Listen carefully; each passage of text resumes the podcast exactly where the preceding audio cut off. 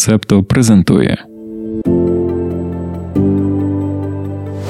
Понеділок, 7 листопада 2022 року. Ранкове допіо. Випуск 98. Доброго ранку, доброго понеділка. Планується, що завтра має настати 8 листопада, себто ми вже не можемо далі відтягувати тему виборів у США. Про неї сьогодні і розповімо, бо Сполучені Штати наш стратегічний партнер, і від результатів голосування, в тому числі, буде залежати, чи зміниться щось у контексті підтримки України. Для початку про те, які ж вибори Midterm Elections або ж проміжні вибори. Чому така назва? Давай зараз звернемо увагу саме на англомовний оригінал Midterm Elections, оскільки їх проводять приблизно посередині терміну повноважень президента США. Вони часто розглядаються експертами як референдум щодо чинного президента. Схвалюємо чи не схвалюємо його політику. Втім, голосуватимуть не за президента, то кого ж обиратимуть. Усі 435 місць в палаті представників та 35 зі 100 місць сенату. Як наслідок буде сформовано Конгрес США 118-го скликання, і це ще не все. Буде обрано 36 губернаторів штатів та 3 губернатори територій. Пройдуть також численні інші вибори до місцевих органів влади різних рівнів: 129 виборчих заходів у 36 штатах, включаючи голосування щодо законів про аборти в Каліфорнії, Кентукі, Мічигані, Монтані та Вермонті. Давай про конгрес. Ми нагадаємо, що він є законодавчою гілкою федерального уряду, відповідає за прийняття законів та складається з двох палат: верхня сенат, нижня палата представників. Члени та членкині палати представників обираються на два роки, а терміни сенаторів та сенаторок розподіляються в шаховому порядку і тривають шість років. Кожен штат представлений двома сенаторами, тому разом 100 місць у верхній палаті. Наразі сенат рівномірно розподілений між 50 республіканцями та 50 демократами, включаючи незалежних Ангоса Кінга та Берні Сандерса, які об'єднуються з демократами.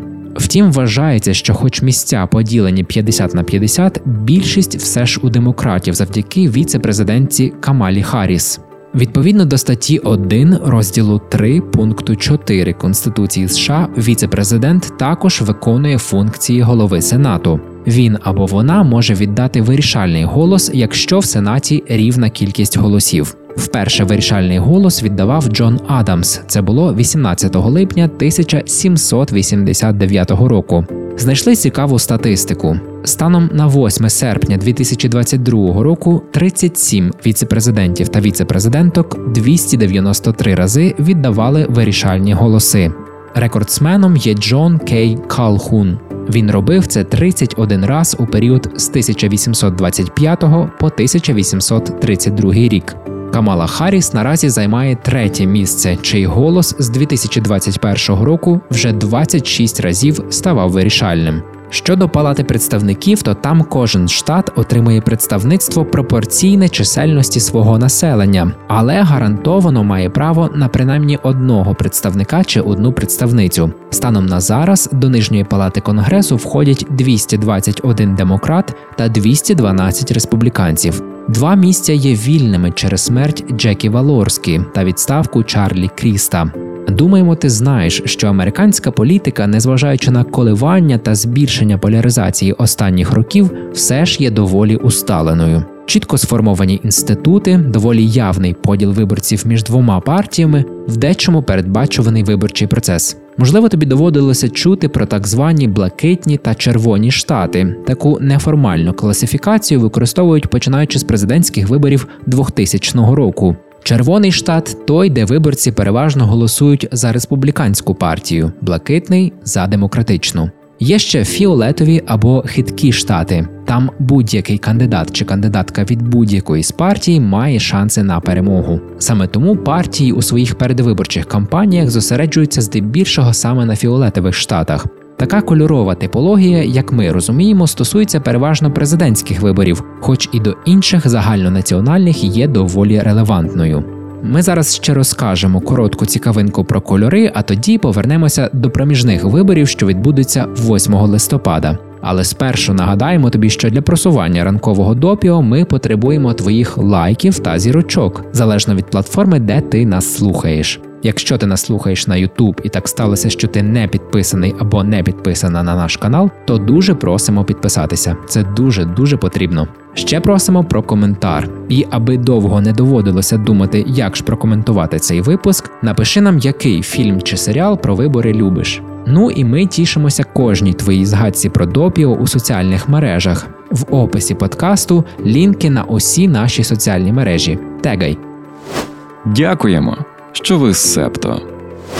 Повертаємося до виборів у США, звідки взялися кольори на позначення штатів із прив'язкою до партійної приналежності. Все почалося із появою кольорового телебачення наприкінці 1950-х, початку 1960-х. Тоді у телевізійних новинах стали використовувати виборчі карти з кольоровим кодуванням. Немає однозначної відповіді, кому який колір приписали і на основі чого. Ми прочитали, що різні джерела по-різному пояснюють. Одні пишуть, що з 1976 по 2004 рік, намагаючись уникнути фаворитизму в кольоровому кодуванні, мережі мовлення погодили стандарт про чергування синього та червоного кожні 4 роки для партії чинного президента. Інші джерела стверджують, що у 1976 році Джон Ченселор, ведучий NBC Nightly News, попросив інженерів своєї мережі побудувати велику освітлену карту Сполучених Штатів. Якщо Джиммі Картер, тогорічний кандидат від демократичної партії, вигравав штат, він світився червоним кольором. Якщо Джеральд Форд, чинний президент-республіканець, синім кольором. Ця функція виявилася настільки популярною, що через 4 роки всі три основні телевізійні мережі використовували кольорову схему для розрізнення голосування у штатах. До 1996 року схеми були відносно змішаними, оскільки CNN, CBS, ABC і The New York Times називали демократичні штати синіми, а республіканські червоними, тоді як Time і The Washington Post робили навпаки. Ключовим є 2000 рік, коли NBC використовував синій колір для правлячої партії, себто для демократів. Тоді, після голосування на президентських виборах, результат був неясним протягом деякого часу. Основні засоби масової інформації почали використовувати однакову кольорову схему. Оскільки виборча карта постійно була в полі зору, синхронність у використанні кольорів давала аудиторії легке та миттєве розуміння поточної ситуації. Цікаво, що тоді медіа ніяк не домовлялася про кольорову схему, все вийшло органічно. Таким чином, червоний і блакитний закріпилися у змі та свідомості багатьох людей, не зважаючи на те, що демократична і республіканська партії офіційно не обирали кольори. А тепер повернемося до актуальних виборів. Чому ми взагалі завели про поділ штатів на червоний, блакитний та фіолетовий? До речі, згадали ще один коротенький ліричний відступ, звідки взявся фіолетовий. Оскільки це штати, в яких змагаються демократи та республіканці, себто червоні та блакитні, то змішуючись, ці кольори утворюють фіолетовий. А тепер вже точно до безпосередньої теми. Ми згадали про ці кольорові схеми, аби проілюструвати, що американська політика є до певної міри визначеною. Як багато штатів мають сформовані виборчі смаки, так і місця в конгресі здебільшого є такими, за які не поконкуруєш. CBS News провели аналіз і виявили лише 81 місце, за які можна змагатися. Історично так склалося, що партія чинного президента майже завжди втрачає місця в палаті представників на проміжних виборах. За даними Ради з міжнародних відносин, після Другої світової війни партія президента втрачала в середньому 29 місць у палаті представників на перших проміжних виборах кожного з президентів. Помітним винятком був Джордж Буш молодший. Після терористичних атак 11 вересня його республіканська партія збільшила представництво у палаті представників на 8 місць. Цьогоріч республіканці залишаються впевненими, що цей історичний паттерн проміжних виборів збережеться. Вони зосереджують свою передвиборчу кампанію на безпеці кордонів, злочинності та інфляції. Втім, цього разу є декілька незвичайних змінних страх повернення Дональда Трампа, ймовірний успіх радикальних кандидатів республіканців і рішення Верховного суду про скасування конституційного права на аборт можуть стимулювати підвищену явку демократів. І про демократів вони відчувають більшу впевненість щодо збереження сенату, оскільки їм потрібно втримати лише 14 місць у верхній палаті, а республіканцям 21. Під час нещодавнього опитування NBC News виборці розділилися щодо того, яку партію вони б хотіли бачити головуючою у конгресі. По 46% підтримали і демократів, і республіканців. Щоб не сталося, Джо Байден все одно залишиться президентом, але результати можуть сильно вплинути на продовження його перебування на посаді. Якщо республіканська партія переможе у палаті представників чи сенаті або в обох, то отримає хороші можливості, щоб заблокувати більшу частину законодавчого порядку денного Байдена та спробувати перетворити його на президента кульгаву качку, що означає термін кульгава качка. Читай сьогодні у нашому телеграм-каналі.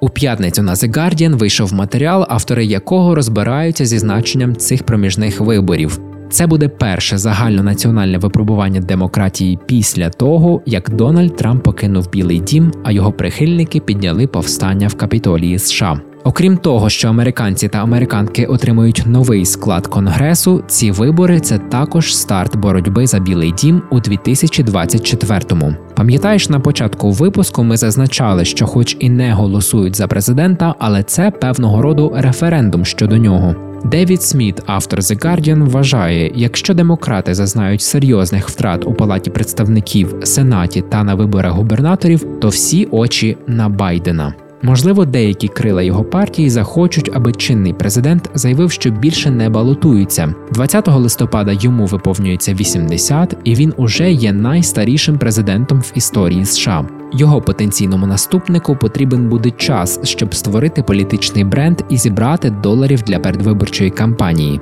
Наразі ж явного спадкоємця немає, а пан Байден тим однопартійцям, які можуть бути незадоволені ним, може сказати: згадайте історію. І Білл Клінтон, і Барак Обама зазнали втрат на проміжних виборах у 1994 та 2010 роках відповідно, але змогли відновитися та виграти переобрання. З боку республіканців Трамп чекає випробування на власну виборчу життєздатність. Якщо на цих виборах повторяться такі поразки, як були в штатах Аризона, Джорджія, Пенсильванія та Огайо, то прагматичні республіканці задумаються, чи 76-річний колишній президент є найкращим претендентом від партії на Білий Дім. Якщо ж кандидати чи кандидатки, які підтримують нісенітниці про те, що у 2020 році в Доні вкрали вибори, 8 листопада здобудуть перемогу, то варто переживати за демократію як таку. Чи багато є таких? Декілька прихильників Трампа дуже ймовірно переможуть на виборах губернатора, генерального прокурора та держсекретаря в Аризоні, Вісконсині, Неваді та інших ключових фіолетових штатах. Усі ці офіси відіграють важливу роль у забезпеченні законного підрахунку голосів. Якщо зараз трампісти та трампістки переможуть, вони будуть спостерігати за президентськими виборами в своїх штатах у 2024-му. Журналіст Сем Левін пише, що вже зараз існує глибоке занепокоєння, що ці люди використають свої посади, щоб посіяти плутанину, спробувати скасувати результати голосування у 2024-му, якщо Трамп буде кандидувати і програє. Це все не здогадки, це цілком обґрунтовані побоювання, оскільки дехто з кандидатів відверто заявляє, що зробить все, аби Трамп знову став президентом. Якщо республіканці візьмуть під свій контроль Палату представників США, як вони очікують, то можуть використати свою нову більшість для початку розслідувань, проведення слухань і поширення дезінформації про вибори. 124 чинних кандидати та кандидатки або заперечували вибори, або сумнівалися у результатах. За свого президентства Трамп дуже сильно заліз у судову систему. Він призначив понад 200 федеральних суддів. Рішення суддів торкаються мільйонів життів. Це ніколи не було краще проілюстровано ніж у червні, коли Верховний суд, де троє з дев'яти суддів були призначені Трампом, скасував конституційне право на аборт. Байден вирішив не відставати. Станом на 8 серпня він призначив 75 федеральних суддів. Це набагато більше ніж Трамп чи Обама на тому самому етапі свого президентства. Серед призначень Байдена була рекордна кількість жінок і кольорових людей. Все це було можливо завдяки контролю Сенату. Якщо республіканці матимуть більшість у верхній палаті, то матимуть право блокувати майбутні висунення Байдена. Ймовірно, таким чином вони змусять його обирати так званих поміркованих кандидатів та кандидаток у надії отримати голоси республіканців. Підписуйтесь, лайкайте, залишайте зірочки та коментуйте. Пам'ятаєш, ми розповідали про комітет, який розслідує події 6 січня, весь той смертоносний балаган у капітолії. Ну так от, чи продовжиться розслідування, також залежить від результатів виборів. Швидше за все, якщо республіканці отримають більшість, то лавочка прикриється. Члени та членкині цього комітету розуміють усі ризики і намагаються опублікувати повний звіт про свої висновки до кінця року. Але в разі перемоги республіканської партії можна очікувати на інші розслідування. Лідери республіканців вже припустили, що вони хочуть розслідувати закордонні ділові операції Хантера Байдена, сина президента, і виведення американських військ з Афганістану минулого року. Аборти. Скільки разів ми розповідали тобі навесні та влітку про скасування рішення у справі Ро проти Вейда? Питання права на переривання вагітності також є одним із ключових у контексті проміжних виборів. Зокрема, результати губернаторських перегонів можуть мати прямі наслідки для доступу до абортів, оскільки рішення тепер приймають штати. Демократи зробили аборти основною частиною своєї передвиборчої кампанії. На федеральному рівні Байден пообіцяв, що його першим законодавчим актом нового конгресу стане кодифікація права на аборт, якщо американці та американки забезпечать демократам ще більше представництво цього листопада. Деякі республіканці навпаки заявили, що будуть наполягати на національній забороні абортів, якщо їхня партія відновить контроль над конгресом. Подивимося, який буде результат. Що зараз можна сказати точно, то це те, що у декількох штатах зросла кількість жінок, які зареєструвалися для голосування. Ймовірно, це пов'язано якраз таки із гостротою питання абортів.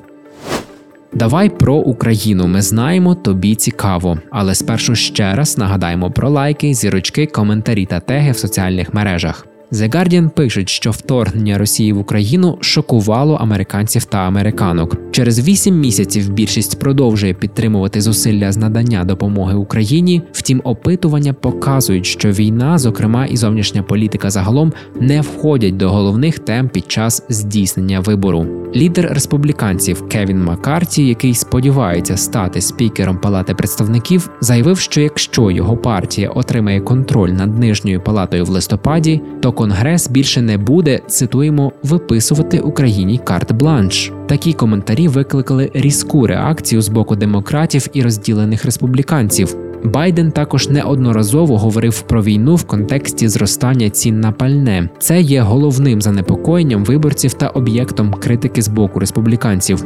Відповідь Байден перевів стрілки на Путіна, заявивши, що високі ціни на газ є ціною запровадження руйнівних санкцій проти Росії за вторгнення в Україну. Президент США також стверджував, що підтримка України є критично важливою для захисту демократичних цінностей, які зазнають нападок у всьому світі. Під час виборчої кампанії республіканці критикували Байдена за надсилання допомоги Україні в час, коли американці страждають від високої інфляції вдома. У деяких випадках ультраправі помічники Дональда Трампа, як от конгресмен від Джорджії Маджорі Тейлор Грін, навіть повторювали тези Москви. Подібні погляди є лише меншістю в республіканській партії, але хто зна, що буде у випадку їхнього успіху. BBC пишуть, що у Європі зростає занепокоєння щодо того, що може статися після американських виборів. Тобіас Елвуд, високопосадовий британський депутат, який очолює спеціальний комітет з питань оборони в парламенті, сказав Washington Post, Цитуємо: якщо Америка відступить, Путін може вирвати перемогу в пащі поразки. Українські високопосадовці та американські аналітики заспокоюють, що навряд чи допомога буде значно скорочена в короткостроковій перспективі, як би не закінчилися вибори. Олексій Резніков, наш улюблений міністр оборони, каже, що бачився і з демократами, і з республіканцями. Ці зустрічі додали йому впевненості. BBC також згадують про опитування громадської думки.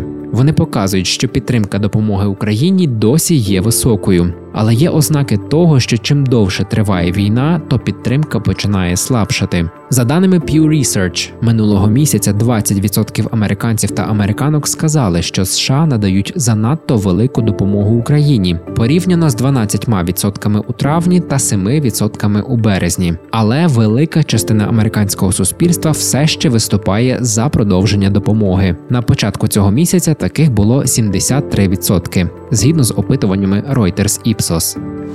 Ох, той світ американської політики дуже дуже затягує. Ми якось не щулися, як написано вже 11 сторінок тексту. І це ще ми не про все, що планували, розповіли. Хотіли зробити огляд основних виборчих гонок, але вже зробимо огляд результатів. Зараз лише підсумуємо, що для України все ж більш бажаним виглядає успіх демократів. Звичайно, і там є крайнє ліве крило, яке ніяк не заспокоюється. І як не дивно голосує, то листи в дусі кремлівських наративів підписує. Але навіть вони краще та більш зрозуміло, ніж трампісти. Окрім того, що для української політики, що для американської, що для будь-якої іншої, як ніколи сильного значення набуває інформаційна гігієна, громадянська грамотність та критичне мислення. Були би всі ці речі на рівні, то, наприклад, республіканцям було б важче маніпулювати високою інфляцією та, начебто, її пов'язаністю із військовою допомогою Україні.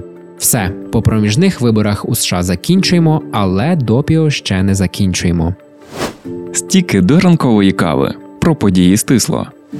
У Швеції запустили кампанію Sex is for everybody – секс для кожного тіла. Шведська національна асоціація сексуальної освіти і Шведська федерація прав людей з інвалідністю провели опитування двох тисяч людей з інвалідністю і хронічними захворюваннями, яке виявило, що респонденти та респондентки почуваються десексуалізованими, а упередження заважають їм скористатися репродуктивними і сексуальними послугами. Тож ціллю кампанії стало зламати стигму навколо сексуального життя людей з інвалідністю. Для цього створили відео, де двоє людей повертаються до квартири після побачення. Коли вони цілуються на дивані, чоловік запитує жінку: то як мені це зняти? Вона відповідає: просто стягни це. Виявляється, що в неї протез ноги. Ми це бачимо, коли герой відео нахиляється і повільно його знімає. Ролик покажуть на телебачення у Швеції і в соціальних мережах, де люди з інвалідністю і хронічними захворюваннями будуть ділитися власними історіями про сексуальний досвід, сподіваючись, що їм удасться розпочати обговорення проблеми і розширити уявлення про сексуальне життя людей з інвалідністю. У грудні цього року уряд Нідерландів вибачиться за свою роль у рабстві під час колоніального минулого країни. Про це у п'ятницю заявив міністр правового захисту Франц Вервінд. Уряд також планує витратити 200 мільйонів євро, аби підвищити рівень обізнаності громадян та громадянок про колоніальне минуле та рабство. Ще 27 мільйонів євро буде скеровано на відкриття музею рабства. Такі рішення було прийнято після того, як минулого року консультативна група рекомендувала, аби уряд визнав, що трансатлантична работоргівля 17-19 століть була злочином проти людяності. TikTok визнає, що персонал у Китаї може отримати доступ до даних європейських користувачів та користувачок. Зараз платформа оновлює свою політику конфіденційності, яка включатиме інформування про це. Серед інших країн, де персонал TikTok може отримати доступ до даних європейських користувачів та користувачок, Бразилія, Канада та Ізраїль, а також США та Сінгапур, де зараз зберігаються дані європейців. Британська газета Mail on Sunday опублікувала звіт, в якому неназвані люди, які побажали залишитися анонімними, заявили, що особистий мобільний телефон Трас був зламаний агентами, яких підозрюють в роботі на Кремль. Зловмисники отримали доступ до повідомлень з дуже делікатними дискусіями за участі високопоставлених міністрів про війну в Україні, включаючи детальні обговорення поставок зброї. Газета повідомила, що хакерство було виявлено під час літньої виборчої кампанії, в результаті якої Ліс Трас стала прем'єр-міністеркою. Британські опозиційні політики закликають до термінового розслідування, але водночас наразі жодне інше інформаційне видання не опублікувало незалежних звітів, які підтверджували заяви про хакерство. Представники уряду Сполученого Королівства відмовилися коментувати. Цитуємо заходи безпеки окремих осіб. Канцлер Шольц з офіційним візитом відвідав Китай. Разом із ним в делегації було також 12 лідерів німецького бізнесу, серед яких Угур Шахін, засновник і керівник BioNTech, керівники провідних публічних компаній Німеччини, включаючи Adidas, хімічного гіганта BASF і автовиробників BMW і Volkswagen. Візит викликав певну критику в Європі, оскільки поїздка виглядала як просування експорту. Сам Олаф Шольц заявив у п'ятницю, що його запевнили, що процес схвалення Китаєм вакцин проти COVID-19, виготовлених німецькою компанією BioNTech, буде прискорено. Зі свого боку він обіцяє наполягати на тому, щоб китайські вакцини отримали регуляторне схвалення Європейського союзу. 12 років найсерйозніші шанувальники Гаррі Поттера збиралися на пляжі Freshwater West, щоб віддати шану Доббі, оскільки це місце було фоном для останніх моментів ельфа у фільмі Гаррі Поттер і Дари смерті, частина перша. Робили це, залишаючи шкарпетки на імпровізованій могилі Доббі. Тепер влада Вельсу просить припинити такі вшанування, оскільки вони фактично спричинили екологічну небезпеку. Згідно з National Trust, природоохоронною благодійною організацією, яка піклується про історичні об'єкти та визначні пам'ятки, пляж у Пембрукширі тепер називати місцем відпочинку стало проблематично. Близько 75 тисяч людей стікаються на пляж щороку, часто перевищуючи місткість. Залишені шкарпетки, інші дрібнички, шматки фарби можуть потрапити в морське середовище та харчовий ланцюг і поставити під загрозу дику природу. На цьому ми закінчуємо 98-й випуск ранкового допіо. Дякуємо, що черговий понеділок ти розпочинаєш з нами. Бережися і почуємося вже скоро. Ви прослухали подкаст Ранкове допіо. Шукайте септо в соцмережах, діліться враженнями та розповідайте іншим.